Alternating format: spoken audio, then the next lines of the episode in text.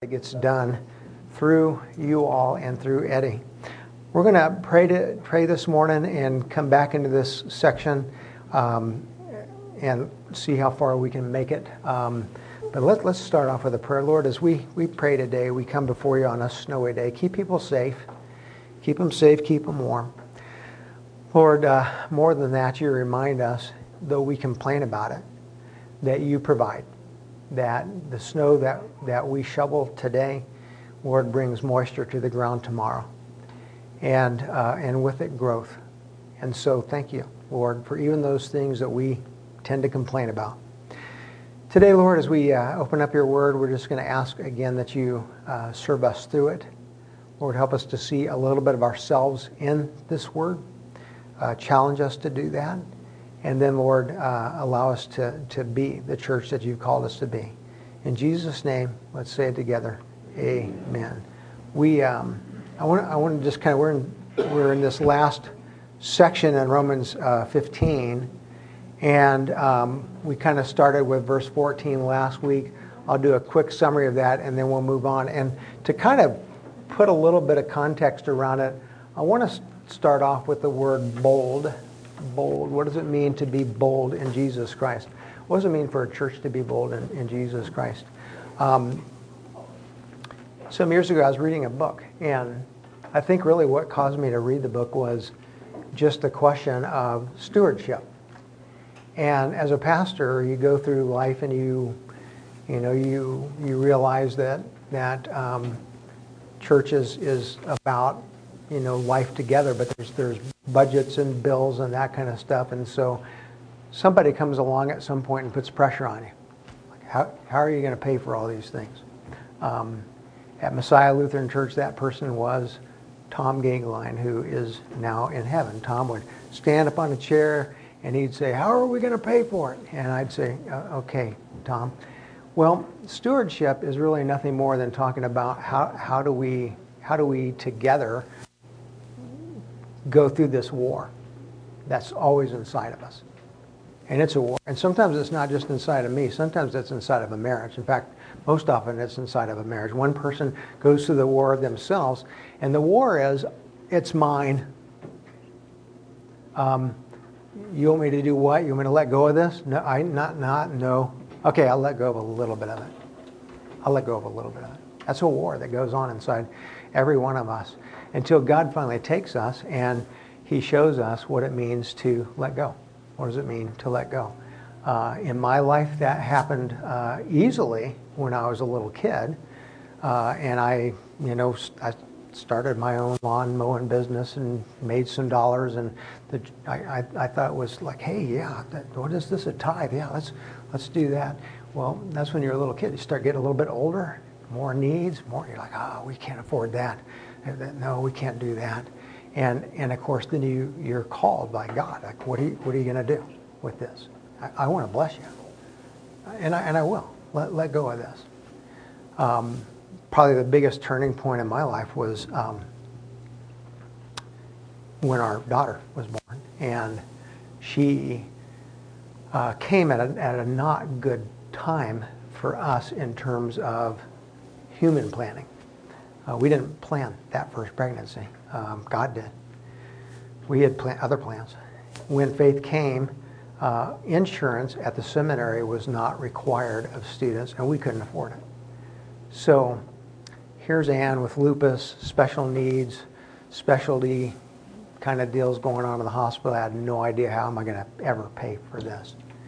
And to make a long story short, I couldn't pay for it. I, I set up an account with the hospital and I figured, well, it'll probably be well into my first, second, third year of ministry that I actually pay this bill off. And God had other plans.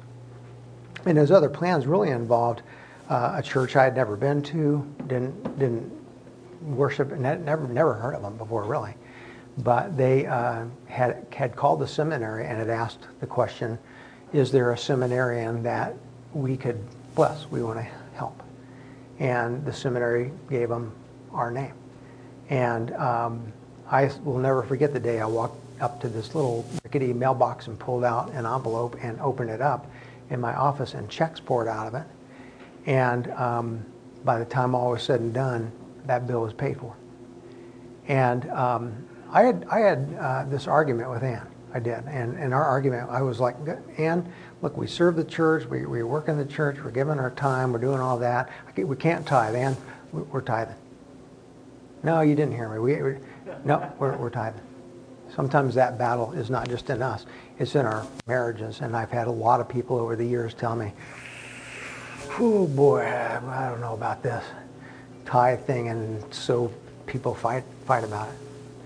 So here I was, and I was reading this book because I wanted to, to understand better how do you how do you help people get there? And I, I don't know that you can. I think it's something that God does with us. He takes us on that journey. But here's here's my point. This story pops up in this in this um, book, and it's it's about a church where they were going to do this building campaign, and so they they did all the things you do to do a building campaign. You know, they had this consultant come in and they they had this big big day that they planned and we're going to put some dollars in, into this thing and it's going to start this campaign and they put all these dollars this was this was in Texas so they put all these dollars and checks and pledges into this boot and the pastor describes this moment that he's got this big boot sitting up on top of the altar and he's he's praying and all of a sudden, he says, now this is a Pentecostal church, but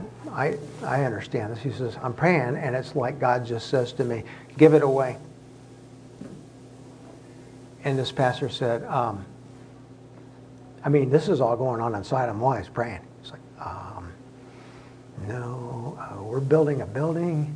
Uh, it's going to cost a lot of money. People gave it to this thing. Give it away. No, no God, God, you're not. That's a funny thought, Lord. It's really a beautiful thought, but no, we don't. No, we don't give it away. We uh, we're, we're gonna we've got to yeah we're gonna give it away to the bank because we're gonna build this building. I mean that's what we're gonna do. Give it away. He says I didn't know what to do. He turned to his congregation. He says I, I'm I'm struggling, having this prayer, and God's telling me something different that I don't want to hear. He's telling me we, we should give this away. He says, well, I'm not going to do anything today. We're going to, I'm going to bring our elders together. We're going to pray about it and see what God wants us to do. They did that. They, they came together. They prayed over it. And um, the next Sunday they got up and they said, this is no longer a boot. We're giving it away to this community.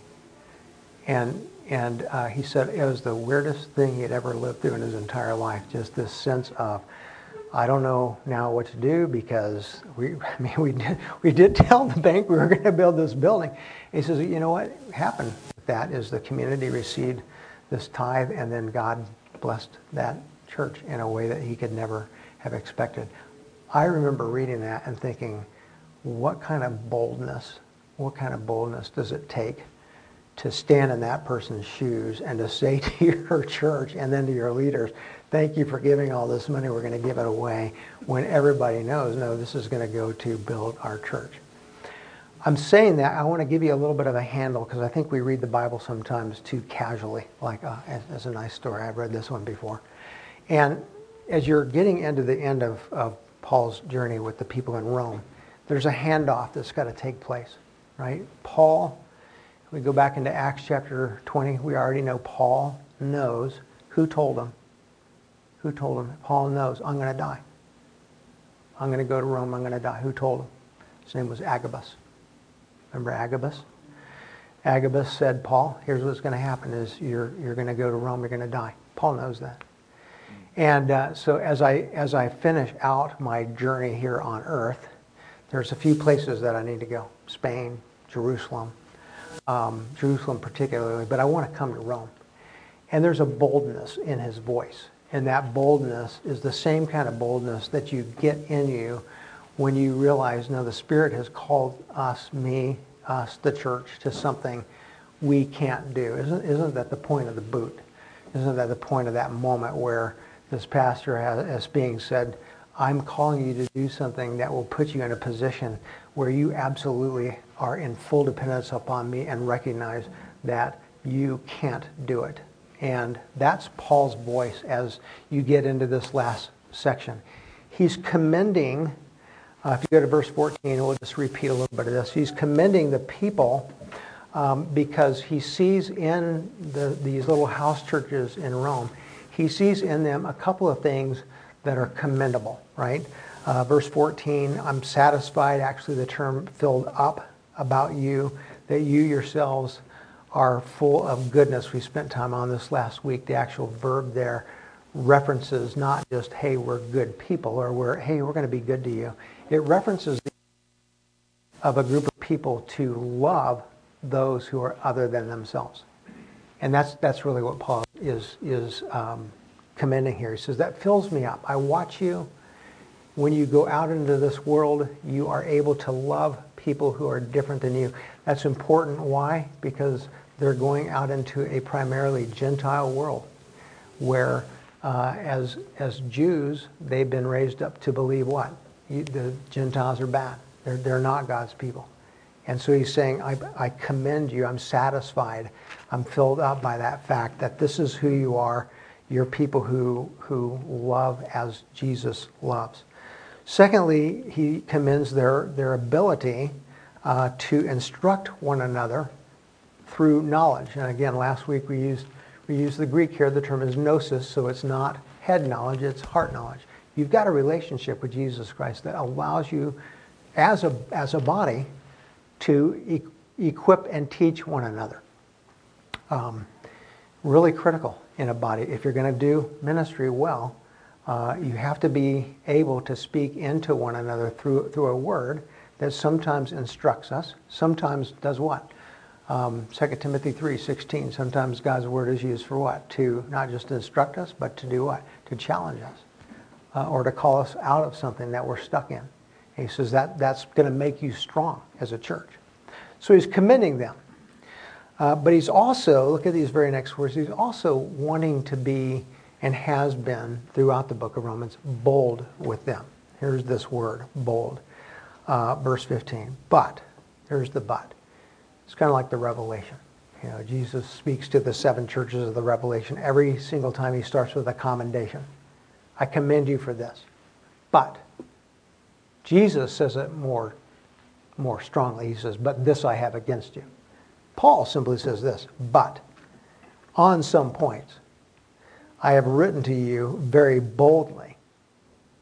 Why? Why is Paul being bold?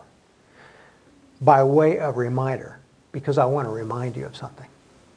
What I rem- want to remind you of uh, has to do with the calling God has given me, and now I've given you. What is that calling?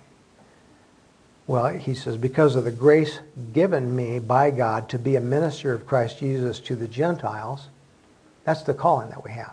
So I'm being bold about that calling. I'm saying to you, I've said some hard things to you, some bold things to you, because we have to be that. We have to be bold as we go out into the Gentile world. Um, he says, in the priestly service of the gospel of God, so that the offering of the, I love this, this picture language, so that the offering of the Gentiles may be acceptable, sanctified by the Holy Spirit. Isn't that kind of a beautiful pic, word picture? That guess what? You're you're going out. You're gonna you're gonna see God work, and and the offering that we're bringing is an offering of people of Gentiles that now will fill up fill up heaven. Verse 17, he says, "In Christ Jesus, then I have very." This is where I wanted to pick up. In, in Christ Jesus, then I have, have reason to, the English here says, to be proud of my work for God. Uh, the Greek used here again is kaukesin.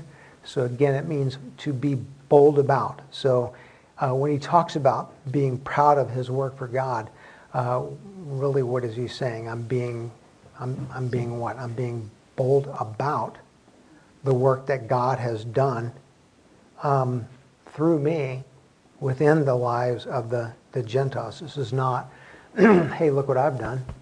Hey, look at look at look at what we've built. Um, this is this is what God has done, and uh, I want the world to know to know that. Uh, verse 18 kind of picks that up for for for I will not be bold to speak about anything except what Christ has accomplished, what Christ has accomplished through me to bring Gentiles to obedience uh, by word and deed. Um, yeah, I, I, I, kind of made a note to myself. Um, I look at when I look at how God has led me over the years um, of ministry, You know, I look, I look at the whole of it, and, and one of the things that I sometimes go back and look at was a moment in my life where um, I really had to wrestle with what, what is God, where is God? What is he trying to do? What, what is his will? And, and I'll just say it real simply. Over a period of years, I had served in one city, Lincoln, and uh, watched God do some incredible things. But I reached a point where too often I would hear people talk about, uh, boy, Pastor Luke, you, have done a great job here. Boy, look, look at what you've been able to build here. I would always say, whoa, whoa, whoa, whoa, whoa, whoa, that's extremely dangerous language and I can't receive it from you because I've done nothing here. Zero, zippo. And here I had this, this call come from Texas. And I still remember really wrestling with it because um, I was very, very comfortable in Lincoln and um, knew, hey, look, there's some really good years that could lay ahead. Here's some dreams and ideas and so forth.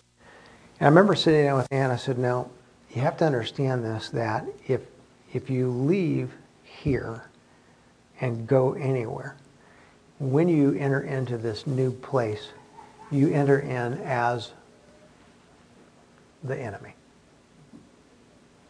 And Ann says, what do you mean? Well, churches are families. They're family systems. And the way God wired me up, fortunately or unfortunately, is to be a change agent. So when I enter into any system, the way God has wired me up is we are going to look at how God is calling us to change so that we can best fulfill the calling that God has given us. If you happen to be the change agent entering into a system that's been going on for a long time, um, you will become the enemy of that system. There's no question about it. It's not neutral, it's enemy. Why, we've done this this way. This is how we do this. This is why we do it this way. And all of a sudden, here's this person going, let's, let's, let's change this. I did not want to live through that. I'm like, oh my goodness gracious, that is not good. But here, here's what was running through me again and again. And I think, think of this, just the Spirit of God.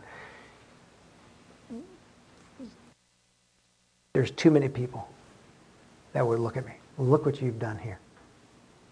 I've done nothing. I said, I think it's time to let, let people let that go and move. And we'll, we'll become the enemy. It will not be easy. It will be hard. It'll be very difficult. But we'll grow. We'll grow through it. And uh, so I, when I look at these words, I really understand them. I mean, here's, here's a Paul.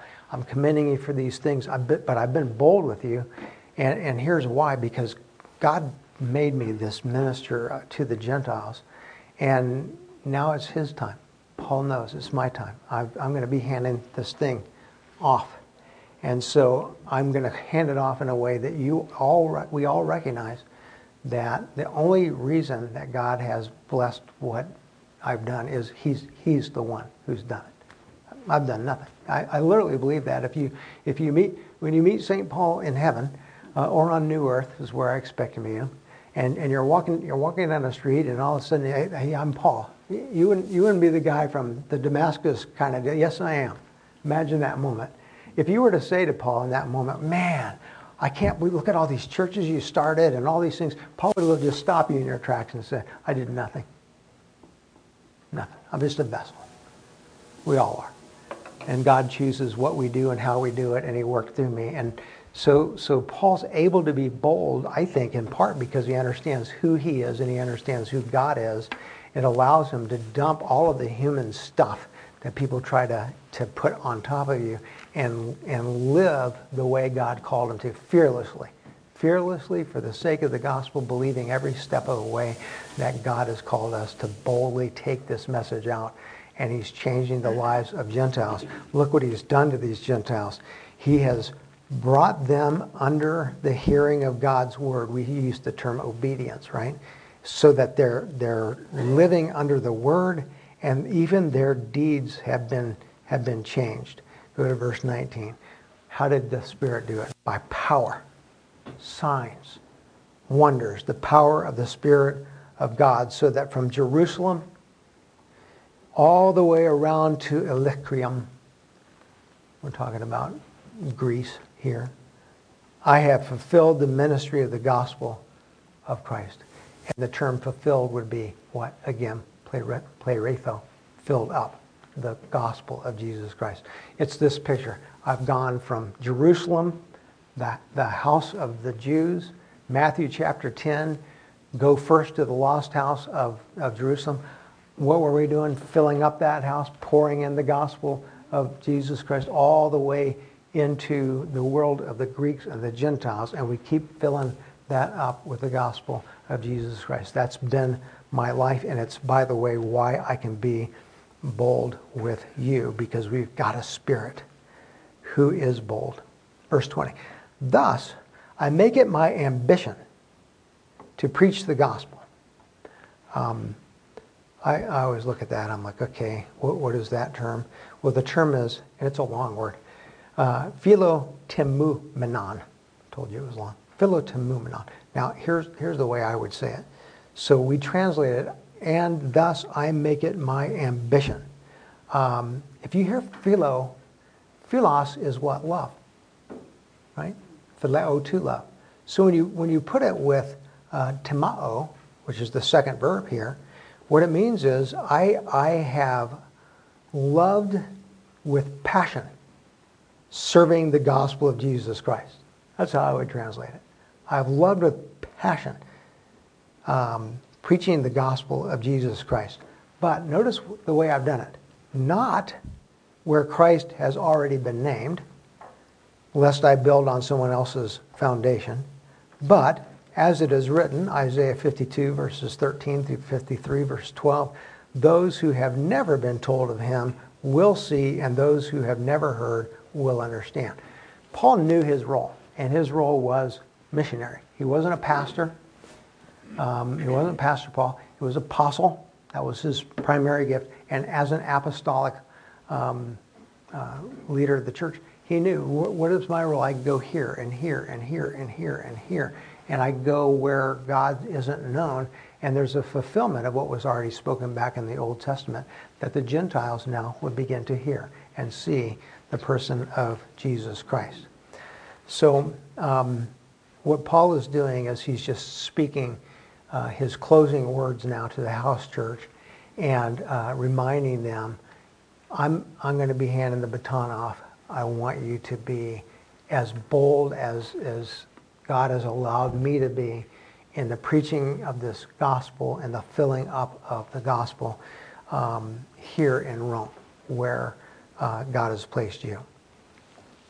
Um, verses 22 to 33, now he lets them understand um, how that handoff, so to speak, is going to occur.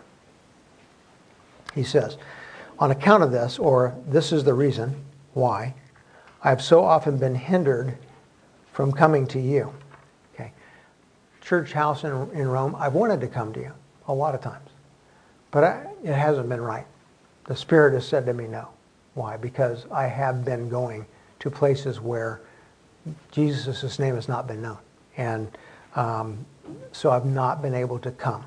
Do I want to come? Well, verse 23. But now, since I no longer have any room for work in these regions, um, and since I have longed for many years to come to you, I hope to see you in passing as I go to Spain and to be helped on my journey there by you once I've enjoyed your company uh, for a while. Um, so you can kind of sense this handoff, right? Paul says, Here, I haven't been able to come to you. I've longed to.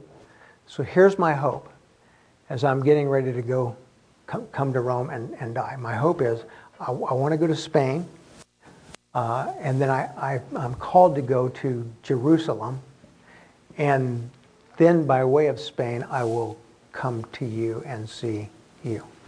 Um, the reason behind Paul's movements if, if you've studied the book of Acts, you know exactly what they are, right? What Paul is doing is he's, he's been through, through a lot of his um, um, a lot of the people who served with him, collecting this offering for Jerusalem, right? And the offering that he's collected for them is to really help physically meet the needs of Jerusalem at a time of famine. And so he knows what I've got to do is, is get that offering to Jerusalem, but I also want to go to, to Spain. A question that a lot of people histor- historically ask is, you know, does Paul ever make it to Spain? And in fact, I would say the, the majority of, of what I'd call conservative historians would say yes, and not only that, but where our maps end, when you look at your map in your Bible of Paul's missionary journeys, there's three of them, right? So you, you can kind of trace this around. What a lot of historians would say is there's a fourth non, non-mapped out part of his journey, and that fourth would encompass Spain. I agree with that. I mean, that was his, that was his desire, was to go to Spain and then to bring this offering to uh, Jerusalem. He says, here's why I want to come to see you. This, this is really encouraging to me. Here's why I want to come to you. I'm, verse 24 again. I'm in passing as I go to Spain. I want to be helped on my journey there by you. Once I've enjoyed your company for a while. Okay, Here, here's what I really like about that. Again, the term here is not, uh, hey, I need your help. The term is, I'm coming to you to be filled up by you. It, it'll get me ready to go. What does that really look like? How does that happen? I'm coming to you to get filled up by you. Um, here's what it doesn't look like, and I'm just being honest. I'm just being honest. It, it doesn't look like most of our pastors' conferences in, in our church body. It really doesn't. Here's why. I go to a conf- I go to a church conference. What happens at the conference? Part of it is we're uh, human. Or a pastor's a human being, right? So you, you have people that you know and you meet up with, and hey, how are you doing? And how's your wife doing? And how are your kids doing? That kind of. That's just normal stuff. But here's what seems to be absent in my many years of ministry in those conferences um, the sharing of the stories of what God is doing. Now, you may hear this hey, we built this new building. Congratulations. Or, um, hey, we called another pastor. Congratulations. Here's what's missing.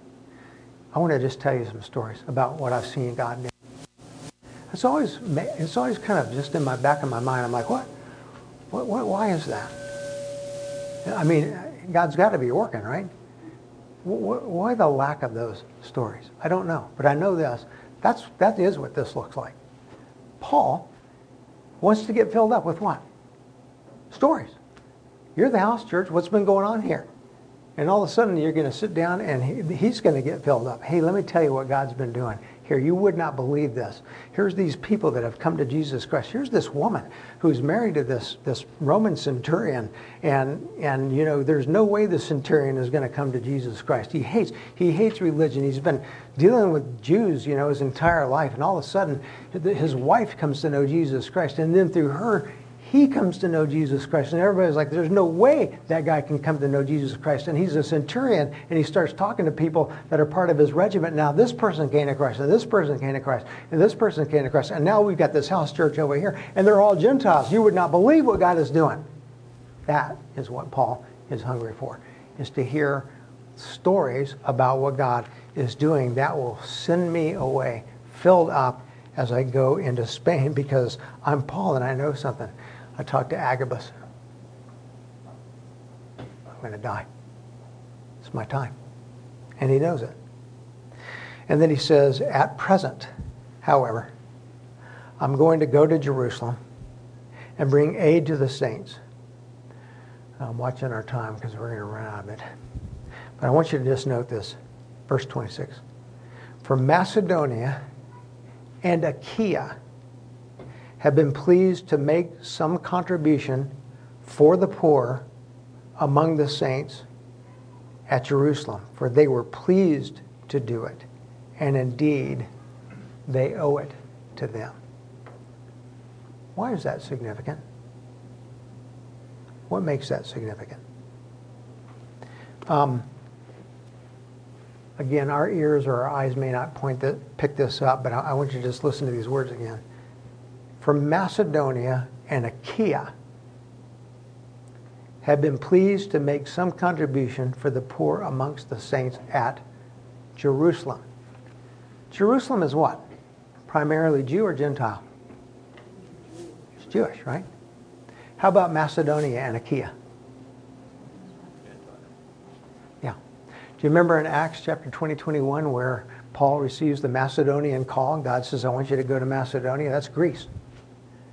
And uh, so now we're going to take the gospel of Jesus Christ to Gentiles. What do the Jews think? Were they, they, were they thumbs up about that? No, the Jews are like, what, what's wrong with the, this guy right here? Somebody needs to stop him. Somebody needs to kill him. Well, we tried to kill him. We put him in jail. We tried to kill him. Every time we try to kill him, the guy seems to pop back up. And now he goes over there to, to Achaia and to Macedonia, and now there's more. Guess what? They're Gentiles. They're becoming Christians. Here, this just makes me shiver inside. This makes me shiver inside. Macedonia and Achaia have said, we want to give of ourselves to the Jews in Jerusalem.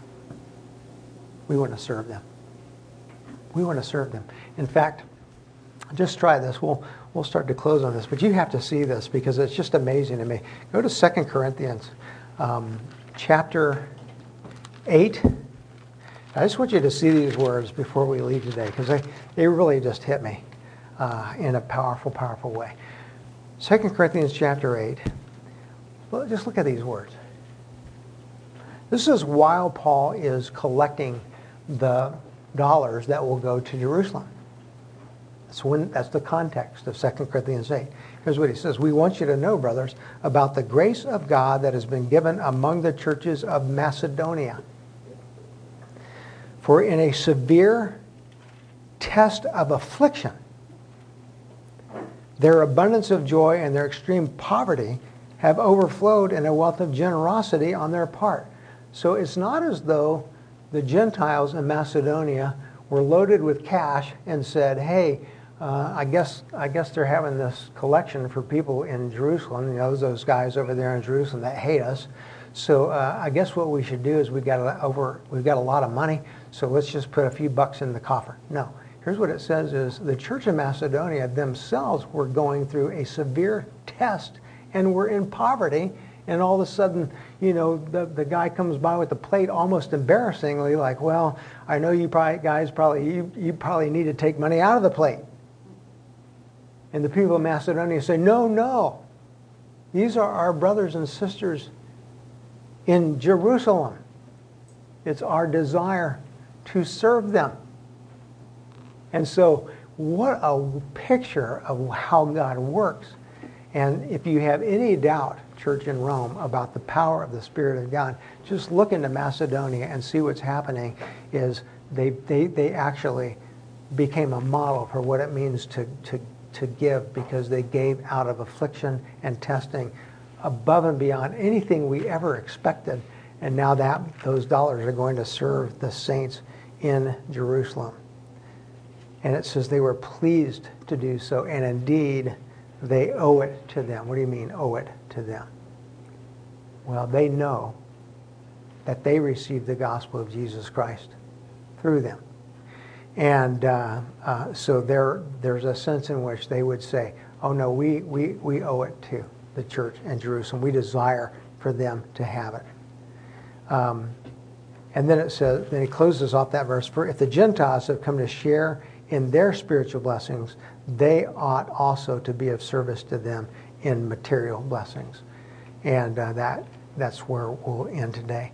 But I want you to just have that picture with you today of a, of a, of a Paul getting ready to hand off that baton, preparing this church to move forward. And at the heart, at the heart of it is this word, I want you to be bold. No, no pulling back. The Gentiles, you can see what God's doing amongst them. It's been my life. I'm going to go, I'm going to go to Spain. I'm going to go to Jerusalem. I'm going to come to you. I'm going to die. And uh, I want that same boldness that's been in me to be in you. Let's pray. Lord, as we uh, close out this morning, just uh, thank you again for words that remind us of who we are. By way of reminder, Paul says, I'm going to be bold. and he has been through this entire letter. He has parakaleo, pointed the people of Rome to their calling. And Lord, if we can't get that, if we cannot understand that our lives are about a calling, and Lord, in that calling, that you work through us like you work through a vessel. We're just vessels. But we get the privilege to see you work faith in the lives of people who don't have faith. Lord, that, that's, that's really what it's about. And so, Lord, let us be bold in this hour in which we live towards bringing people who do not know you into a relationship with you. Not us, but your spirit through us, we pray. In Jesus' name, amen. Thank you.